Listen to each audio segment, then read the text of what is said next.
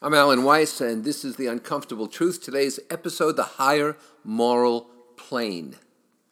I'm tired of being lectured to about the errors of my ways. You know, the church offers tolerance and forgiveness. It's one of the basic principles of Christianity and other religions. In secular society, we're offered guilt and shame.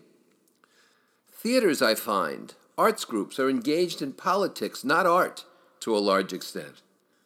The media doesn't cover diverse ideas so much as a battle between their versions of right and wrong. We attach labels to people who don't agree with us. Haters, deniers, bleeding hearts, neo-Nazis, tree huggers, fascists.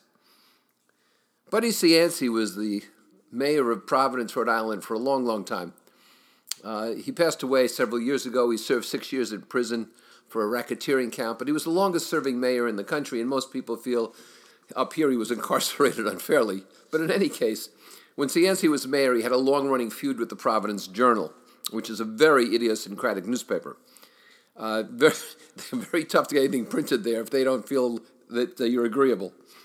And Cianci had a funny line. He said, "If I walked across the river tomorrow morning, the next day's headline from the Providence Journal would be, 'Mayor Can't Swim.'" And that's what it's come to. You know, I don't want to walk around hearing from the recycling police. I don't want to hear that a discarded chicken is different from discarded cheese and has to be 4 barrels over. A guy tells me outside a cigar shop here that he feels I'm parked incorrectly in the cigar shop lot, that I'm over a yellow line. I told him I didn't know it was a competition. A woman screams at me when she feels I didn't stop long enough at a stop sign, a four-way stop, yet I'm the one who had the right of way. I feel like a prison escapee when people ask suspiciously if I want a bag and paper or plastic. What's the right answer? And then they charge me 10 cents no matter what the answer is. Why are plastic straws banned, but not the plastic in the gizmos used to clean up after your dogs? Just asking.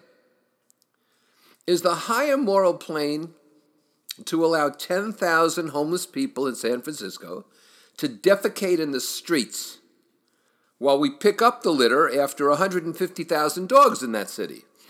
Where is the higher moral plane here?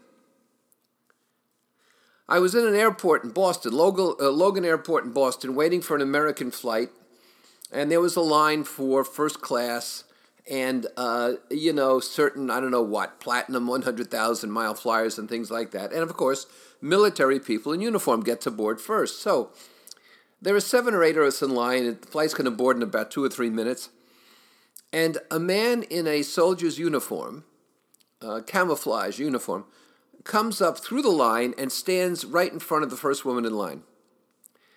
And she says to him, "Why did you do that? The line is in the back." And he says to her, "Look at my uniform. What do you see?"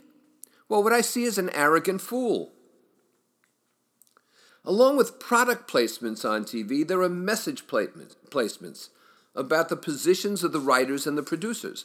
We're hearing messages they inject into everything from sitcoms to animated specials about what we should be feeling and believing.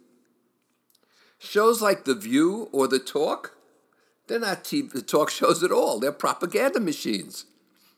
Joy Behar, one of the stupidest people I have ever seen in any medium, actually got up and walked off the set once because she was unhappy with something that one of their guests said. Now, that's intellectual, isn't it? It's like holding your ears and closing your eyes and screaming so you don't have to listen to another opinion.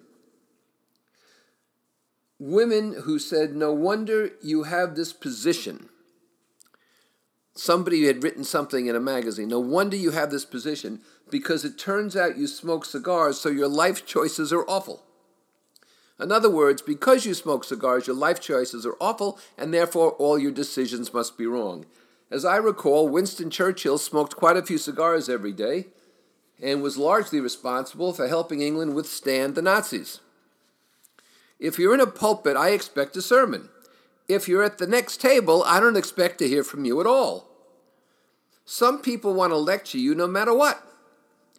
If you used female pronouns, if you didn't use enough female pronouns, if you've mentioned female equal pay and you didn't mention transgendered equal pay. There's always a case, always an issue, always an agenda, always a lecture. Neighbors turn in their neighbors because they see lawns being watered at 4 o'clock in the morning. School bathroom signs are so convoluted when I visit the grandchildren, I'm afraid to enter one because I might be in the wrong place with the wrong people and insulting someone and seeing something I shouldn't, so instead I go do my business outside in the bushes. Shaming and guilting are simply forms of mass bullying, and so is political correctness. I call all these people wowzers. They have some greater moral plane. Like Puritanism, the dread fear that someone somewhere is enjoying himself or herself. These people are like seagulls after French fries. They have to win, you have to lose. I have news for you. At least I respect seagulls. And that's the uncomfortable truth.